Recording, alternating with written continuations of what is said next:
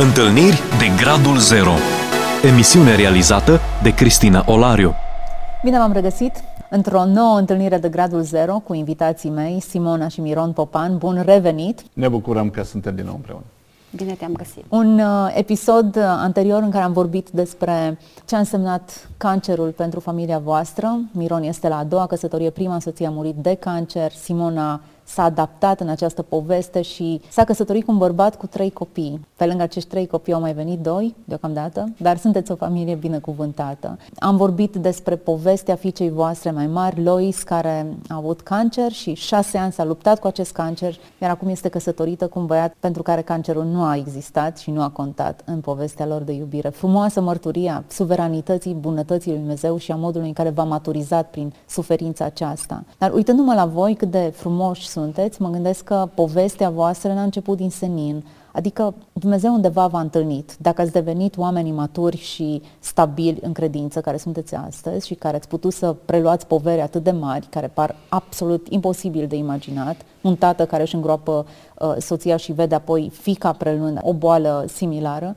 a existat o întâlnire de gradul zero care te-a făcut, Miron, să fii bărbatul care ești astăzi? Cu siguranță cea mai uh, importantă întâlnire pe care o avem în călătoria noastră pe pământ e întâlnirea cu Dumnezeu. Cândva Dumnezeu ne găsește. Măcar că m-am născut într-o familie de credincioși, pentecostali, la țară, undeva în județul Sălaj, într-un sat foarte mic, pe Valea Someșului, Comuna Ilianda, satul Rogna.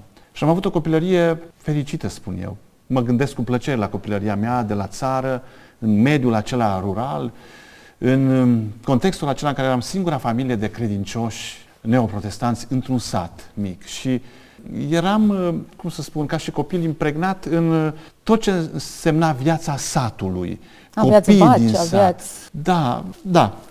Tot, nu intru în multe detalii, dar cred că își pot imagina ascultătorii. Și cumva a fost un moment în viața mea în care am zis ceva trebuie să se întâmple, un click.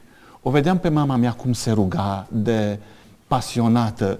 Mergea în graj la vaci să mulgă vacile și Înainte de asta se punea pe genunchi acolo în graș și se ruga cu, cu lacrimi, cu, cu putere. Cu... Și eu ca și copilul ascultam de afară și știam că e ceva solemn, ceva, ceva pătrunzător. Dar era doar atât ce vedeam la mama mea. În special, sărbătoarea Crăciunului era lăsat una cu multă, multă culoare. Și într-un Crăciun, înainte de a împlini 14 ani, am zis, nu mai pot să fac ca în ceilalți ani.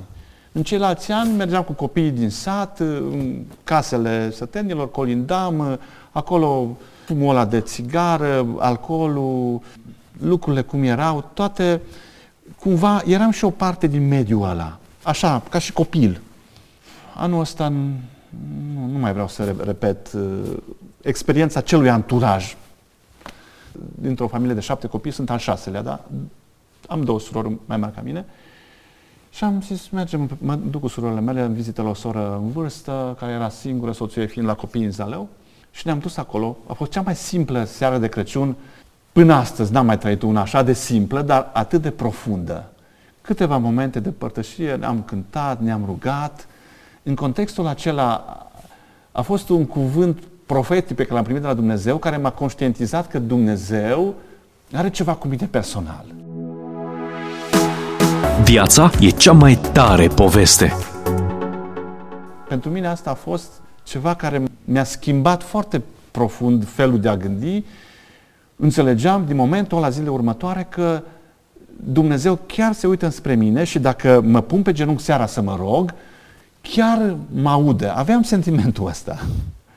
Și poate că povestea asta ar fi, s-ar fi stins în câteva zile, că na, sunt momente de, de, a unor experiențe pe care le ai, dar s-a întâmplat ceva în acea vacanță de iarnă, că mama mea s-a gândit ea că eu eram elev în clasa 8 acolo la țară, și a zis, ar fi bine pentru băiatul ăsta să fie undeva la oraș. Și având frate mai mare decât mine, cu 15 ani, la Timișoara, își făcuse casă la Ghiroda, m-a dus în acea vacanță să, în continuu școala, clasa 8 trimestru 2 și 3, la Ghiroda. În vremea aceea nu puteai să ieși din județ. La liceu trebuia să rămâi în județ. Așa erau regulile. Dar am ieșit din județ înainte de a termina clasa 8 a, a, am putut să fac asta și am rămas la Timișoara, am făcut liceu, dar ce a fost mai special e că am găsit o biserică, biserica din Ghiroda, care a fost un loc ca un colț de cer pentru mine.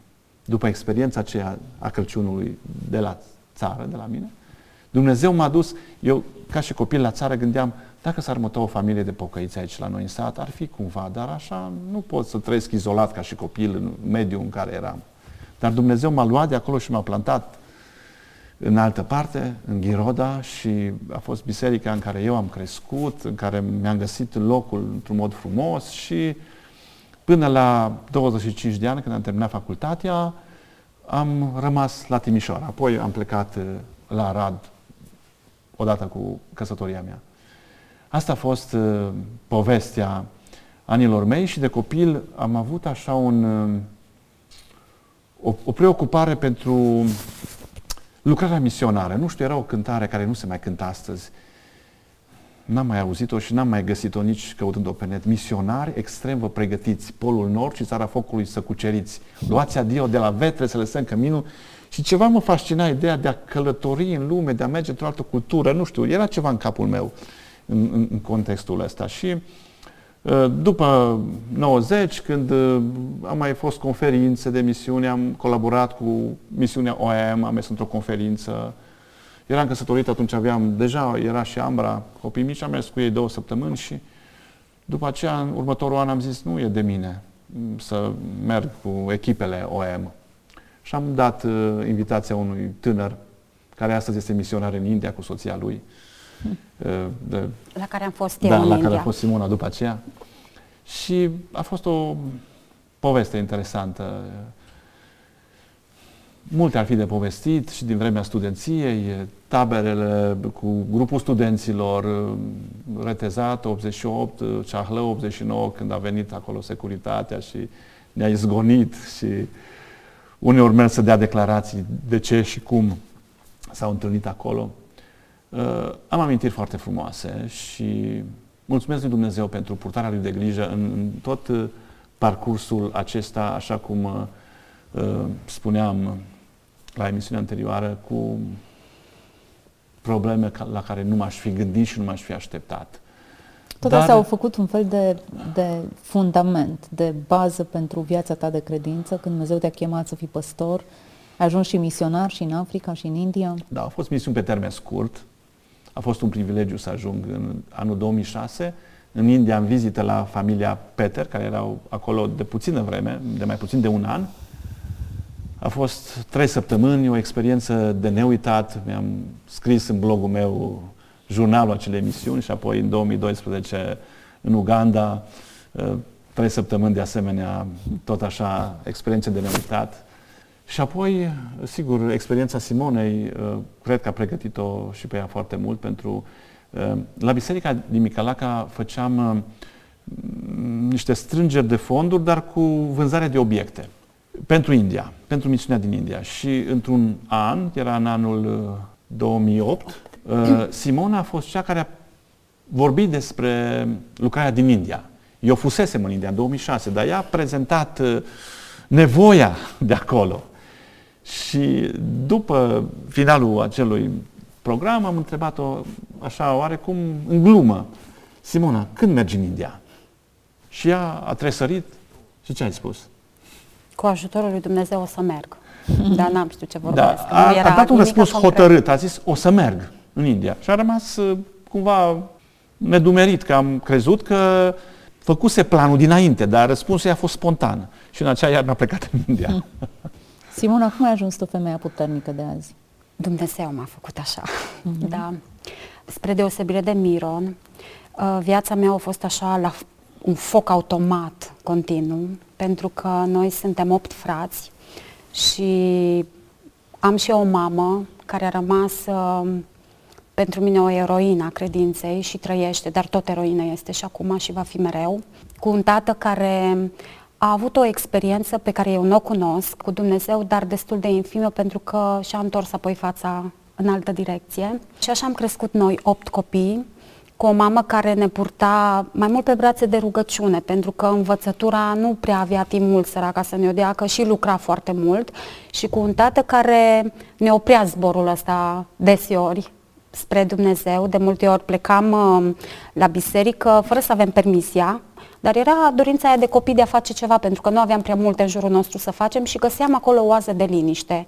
Întotdeauna când mergeam în casa lui Dumnezeu, pe mine Dumnezeu mă, mă cerceta cu ceva plăcut. Nu rămâneam cu multe, dar simțeam ceva aparte. Nu existau studii, nu existau învățături, nu existau școli, școli duminicale, dar era ceva între mine și Dumnezeu pe care întotdeauna am simțit că mă urmărește pe lucrul ăsta în viață.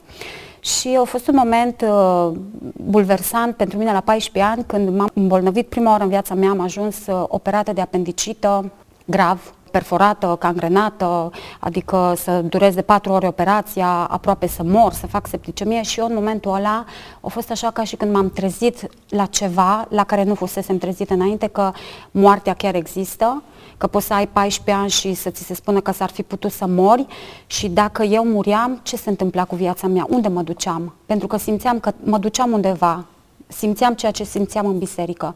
Și de la 14 ani încolo am simțit o altă căutare. Am început o altă căutare. De la 14 ani până la 18 ani, viața mea cu Dumnezeu a mers pe altă culme. Am început să studiez foarte mult cuvântul singură, pentru că nu aveam pe cine, erau foarte mulți frați bătrâni în biserica din Lipova, de unde veneam eu, dar Dumnezeu s-a apropiat mereu de mine. Era ceva între mine și El, până la 18 ani când m-am botezat, apoi am plecat în Arad la școală și de acolo am început să găsesc, de fapt nu i-am găsit eu, Dumnezeu așeza oameni lângă mine prin care mai punea ceva și golea de altceva, prin care mai așeza ceva și îmi schimba ceva în mine. Și pas cu pas Dumnezeu a făcut asta, iar locul cheie pentru mine a fost când am ajuns în Arad la școală, la asistență socială, singură, 18 ani, din Lipova, fără bani, fără serviciu, fără cum să mă descurc, ce să fac, nu cunoșteam pe nimeni și am început să mă rog, să-i cer lui Dumnezeu o cale și un drum care să-mi placă, un serviciu la care să mă duc cu drag, un serviciu în care să mă simt ca o mănușă acolo. Așa m-am rugat, Doamne, să mă faci într-un loc unde să, să fie ca o mănușă pentru mine, să nu mă duc uh, ca o corvoadă la locul ăla de muncă. Și Dumnezeu a făcut că am găsit un loc de muncă, eram la asistență socială la un centru pentru copii cu dizabilități mentale. În anul 2000, vorbim de 21 de ani în urmă, habar n-aveam ce însemnau copiii cu dizabilități mentale, copii cu autism, cu sindrom Down, copii cu IQ scăzut, copii cu um, tot felul de uh, dizabilități fizice. Ei, dar acolo a fost locul în care prin copiii ăștia Dumnezeu a lucrat în mine. Eu îi ajutam pe ei, dar mai mult decât atât Dumnezeu m-a ajutat pe mine să văd viața la alt nivel. Mm. Și am stat acolo 21 de ani și pentru mine a fost cea mai puternică școală la un alt nivel împreună cu Dumnezeu, în care am descoperit cum să mă bucur de lucrurile mărunte în viață și să n-aștept întotdeauna lucruri mari, cum să știu să râd, cum să știu să nu uit niciodată cât de multă valoare am și cât de multe daruri am pentru că Dumnezeu le-a pus în mine. Și toate lucrurile au mers așa, pas cu pas. Apoi India, India a fost o altfel de binecuvântare pentru mine, pentru că în India chiar am ajuns printr-o minune. Deci n-aveam, eu nu mă simțeam vrednică, ce să fac eu în India, nu cunoșteam, Miron măcar îi știa pe misionaria, eu nu-i văzusem niciodată. Nu știu, a fost așa ca și când Dumnezeu m-a luat acolo, unde a văzut că cu ceea ce a pus El în mine, eu pot să fac ceva, poate să fiu de folos, dar mai mult decât atât, locul, prin locul ăla și prin oamenii aia și prin experiența aia, de fapt Dumnezeu forma în mine, de fapt Dumnezeu își punea mai mult chipul lui și iubirea lui ca să mă învrednicească și să-mi dea curaj și să-mi dea tărie și să văd că e harul lui, să văd că toate lucrurile astea sunt harul lui. Pe scurt, cam asta ar fi. A fost șase luni de India, n-a fost o experiență scurtă, a mea a fost una mm-hmm. scurtă. Da, da au fost șase, șase luni de India, trei săptămâni în Nepal, am ieșit pentru viză și am avut și acolo o experiență care am lucrat cu fete abuzate și duse într-un anumit centru de creștini ca să nu fie vândute. Deci au fost așa pas cu pas în care eu nu m-am simțit niciodată vrednică, n-am, n-am mm. știut cu ce se mănâncă treaba asta, dar aveam experiența din copil- copilărie în care am crescut alături de șase băieți, singura fată, în care eu trebuie să devin puternică chiar dacă n-am vrut, să fac față la toate lucrurile printre băieți, să muncesc în cot cu lucrurile de pe vremea aia, că atunci nu ți le dădea nimeni gata cum sunt acum. Adică cumva Dumnezeu m-a format pas cu pas și chiar acum vorbind despre uh, perioada de cancer a lui Lois, mi-am adus aminte că fusesem uh, implicată cu o soră din biserică ani de zile în spitalul oncologic din Arad unde mergeam și duceam câte un pachetel la femeile care erau bolnave și cântam o cântare și ne rugam. Dar în momentele alea eu cred că Dumnezeu a pregătit ceva din mine ca să pot să stau apoi cu Lois în spitale, pentru că nu multă lume rezistă în spitalele din România la oncologie cu cineva care face chimioterapie și vomită și nu mănâncă și trebuie dus aproape pe brațe și eu, eu l-am văzut pe Dumnezeu așa pas cu pas, efectiv pas cu pas, cum nu a fost nimic din mine. A fost efectiv pregătirea lui pentru mine, pentru tot ce avea el în fața mea, pentru mine și pentru noi, ca familie. Wow, wow, wow, wow. Ce interesant lucrează Dumnezeu și cum aranjează și orchestrează situații și evenimente. Până la urmă nimic nu este întâmplător. Faptul că ai fost cu șase frați și te-ai format în felul în care te-ai format nu a fost întâmplător. Sau slujirea pe care ai avut-o în India sau la spitalul de oncologie nu au fost simple întâmplări, ci verici care se leagă una cu cealaltă și formează o poveste. Ați avut o experiență interesantă cu unul din băieței voștri. Cu da. cel mai mic. Cu Amos. Amos. Da, Amos, uh, eu în 2015, când Lois avusese a doua uh, recidivă, eram însărcinată cu Amos vara aceea și a fost o perioadă destul de tulbure pentru că eu atunci nu mă mai puteam duce cu ea la spital, fiind însărcinată mi era mult rău. A fost așa un an uh, mai greu pentru mine personal, fizic. A fost un an în care am făcut față destul de greu fizic pentru că am avut o sarcină destul de grea cu Amos. Fusesem uh, în periculozitatea de a avea diabet de sarcină, Amos era mare, mă mișcam greu, aveam tensiune mare. Când eram în luna șasea, într-o dimineață la un timp de rugăciune la noi la biserică, așa cum am putut, am zis acum mă duc la rugăciune pentru că am nevoie să mă mai întărească Dumnezeu prin asta de vorbă și în adunare cu El și în momentele alea am avut așa un cuvânt profetic din partea cuiva de la biserică ca o pregătire pentru ce urma. Um, cuvintele erau că tot ce se va întâmpla înaintea mea erau cunoscute de Dumnezeu. Mâna Lui va fi peste mâna medicilor. Eu mă gândeam la partea asta că cum aveam eu probleme cu picioarele, mi se umflau cu tensiune, a trebuit să, a, a trebuit să stau internată înainte să-l nasc în spital, mă gândeam cine știe ce mai trece, ce o mai fi. În decembrie, chiar în 21 decembrie, am fost internată ca să fiu sub uh, supraveghere pentru că aveam o sarcină mare, aveam 37 de săptămâni, copilul era mare, eu era mare și trebuia să stau sub uh, observație. Eram uh, programată la cezariană în, la începutul lui ianuarie. În 23 decembrie trebuia să plec acasă dimineața, dar când să plec acasă dimineața, stupoare, am început să mă pregătesc pentru, pentru naștere normală. Nu erau medici în spital, fiind cu o zi înainte de Crăciun, erau doar moașă, care, deși eram aproape pregătită să nasc normal, n-au mai avut foarte mult uh, timp să aștepte cu mine și mi-au forțat cumva nașterea. Eu nu am știut ce se întâmplă, pe Elisa o născusem foarte ușor, dar pentru că Amos a fost foarte mare, la 37 de săptămâni au avut 4 kg și 53 de centimetri, un uriaș de copil, l-am născut normal, dar pentru grăbirea aia prin anumite substanțe care mi le-au injectat, Amos nu a avut plânsul acela, el efectiv a fost forțat ca să se nască și a ieșit aproape negru, și nu a avut plânsul respirator, lui nu i s-a oxigenat creierul în momentele alea. S-a creat așa o panică atunci, eu eram acolo pe masă, nu știam ce se întâmplă, toată lumea voia în jurul lui Amos, nu-l auzeam plângând, știam că dacă copilul nu plânge când se naște, ori e mort, ori are probleme. Pentru mine momentele alea au fost o veșnicie, pentru că nimeni nu se mai ocupa de mine, toată lumea se ocupa de copilul meu și eu, stând acolo pe masă, întinsă, vedeam cerul, nu știam ce se întâmplă, deja începeam să tremur de frică, pentru că nu m-am așteptat la așa ceva. Și uh, am strigat așa dintr-o dată, Doamne, eu nu știu ce se întâmplă, dar te rog să nu-mi iei copilul și să mi lași sănătos. Și după câteva fracțiuni de secundă am auzit câteva înecături de-a lui Amos și a început să plângă, dar deja mi l-au luat și l-au dus uh, pe o secție, după ce am aflat mai târziu că era terapie intensivă și a urmat da, aici pot să adaug și eu că eram acolo pe hol și era ușa deschisă la sala de nașteri și când l-au luat pe Amos și l-au scos din sală și l-au dus în camera alăturată, unde era oxigen și l-au resuscitat sau nu știu cum aș, aș fi de spus, era într-adevăr o culoare foarte cenușie, foarte uh, neobișnuită uh-huh.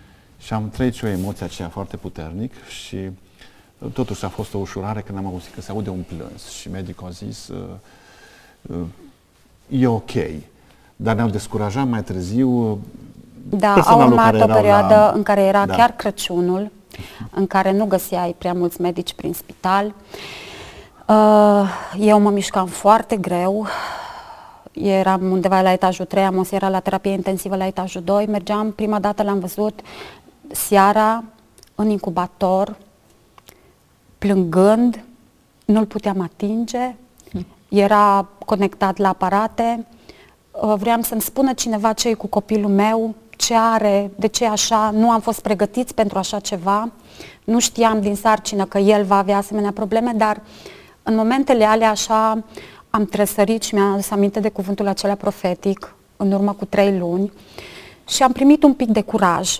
Nu neapărat că m-am liniștit total, pentru că plângeam și mă rugam întotdeauna. Mi-au spus uh, medicii neonatologi, doamnă, copilul are scorul Apgar 2 și cel mai probabil, dacă rămâne în viață, va fi un copil cu dizabilități mentale și fizice. Acum, gândește-te cum a căzut asta peste mine, un om care lucrez de 20 de ani, de 15-16 ani la momentul acela cu copii cu dizabilități mentale și fizice. Știai ce înseamnă? Grave, profunde și severe. Și din momentul ăla, fiind singură în spital, Miron era mult implicat, era chiar perioada Crăciunului, cum e cu bisericile, cu toate, venea pe la mine săracul când putea, cu copii acasă, cu toate. Era o, au fost două săptămâni de o mișcare puternică pentru noi toți. Um, nu am primit cuvintele alea în mine, efectiv, plângeam singură în pat, mi-acoperam fața să mă văd celelalte mămici și spuneam, Doamne, eu nu pot să primesc copilul acesta cu dizabilități. Eu cred că tu poți să faci din el, și dacă medicii spun asta, eu cred că tu poți să faci din el un copil sănătos. Noi am văzut miracolul în casa noastră odată cu Lois și eu cred că tu mai poți să faci odată asta. Nu știu cu ce putere am rostit, pentru că eram sub nivelul mării și fizic, mai ales după naștere, dar pas cu pas, după 5 zile Amos o ieșit de la incubator, a început să mănânce, Apoi am urmat iarăși o perioadă în care l-au depistat cu pneumonie interstițială în spital, altă tură de tratamente, de... a fost așa un vuiet puternic atunci pentru noi. Dar țin minte că mă rugam plângând și dacă nu rosteam cuvinte și ziceam, Doamne, eu cred că Tu poți să mi dai sănătos. După ce am plecat acasă, după două săptămâni am plecat acasă, cu dita mai diagnosticele de la ieșirea din spital, cu bilete de trimitere la oftalmologie, la neurologie, la pentru eco la uh, fontanelă, pentru patru luni de zile am fost într-un dute vino aproape în continuu. La fiecare scâncet al copilului noaptea săriam, pentru că aveam impresia că dacă e cu probleme nu respiră bine și atunci trebuie să am mai mare grijă. Dacă dar timpul ăsta a fost un timp în care eu m-am liniștit mai mult în Dumnezeu, pentru că l-am văzut cum se transformă, știam pașii lui de dezvoltare a unui nou născut, începea să gângurească, să râdă, să privească, să apuce, să fie ca un copil normal. Alea patru luni am stat mereu sub stres. Până la patru luni am fost mereu, trebuie să mergem, trebuie să facem, trebuie... Am chemat comitetul acasă, frații slujitori, i-au făcut ungerea la copil, ne-am rugat pentru el și am zis eu de la momentul ăsta înainte eu nu mai duc la niciun doctor, pentru că la fiecare trebuia să mai merg la altul în plus. Dacă îi vedeau scorul Abgar, îmi ziceau copilul ăsta trebuie să aibă ceva. Adică trebuie să fie ceva uh-huh. cu mhm. el. Și eu îmi pierdeam liniștea și puterea. Și de la patru luni nu am mai mers niciunde cu Amos. Viața e cea mai tare poveste. Și acum când îl privim, de fiecare dată ne aducem aminte, îi povestim lui despre lucrarea lui Dumnezeu. Amos e un copil normal, e un copil sănătos, are 5 ani, a învățat singur să citească, începe să scrie litere, Acum joacă șah împreună. cu Miron, e calculează, e fascinat de calcule. Uneori am impresia că deja începe prea mult să fie pentru 5 ani, dar singur, singur. Și asta pentru mine îi pe lângă faptul cu Lois, am trăit puternic și intens și am iubit-o și am fost acolo, dar când am trăit cu Amos, părticică din mine, părticică din viața mea pe care Dumnezeu a pus-o în mine pentru el, tot a fost altceva. Și numai acum când îmi aduc aminte, eu simt puterea lui Dumnezeu care a lăsat-o peste Amos și nu mi l-a lăsat copil cu dizabilități mentale, așa cum mi-au spus medicii. Și asta pentru noi e o celebrare. Este celebrare. Da, așa că putem concluziona că viața cu Dumnezeu e fascinantă, chiar dacă nu e ușoară totdeauna și credem că Dumnezeu ne va purta de grijă și mai departe și așteptăm lucruri frumoase și uh, rămânem cu nădejdea tare în El, dincolo de toate împrejurările prin care trecem și acum cu pandemia și cu toate poveștile astea, dar avem speranță în El. Uh, rămânem încrezători în ceea ce va face Dumnezeu, că Dumnezeu face bun tot ceea ce face. Simona și Miron Popan, mulțumesc foarte mult pentru prezența voastră în emisiune. Și noi mulțumim că Povești am avut pline de har ăsta, și pline de, de suspans, așa cum le scrie Dumnezeu, cum le scrie El, nu le scrie nimeni. Fiecare dintre noi avem propriile noastre momente critice și dificile, dar e important să vedem că oamenii care își pun încrederea în Dumnezeu, atunci când trec prin momente dificile, nu cad, sunt ținuți de însuși Dumnezeu. Și așa se întâmplă cu fiecare dintre noi. Fiți binecuvântați, toate cele bune în continuare. Ați ascultat emisiunea Întâlniri de Gradul Zero cu Cristina Olariu.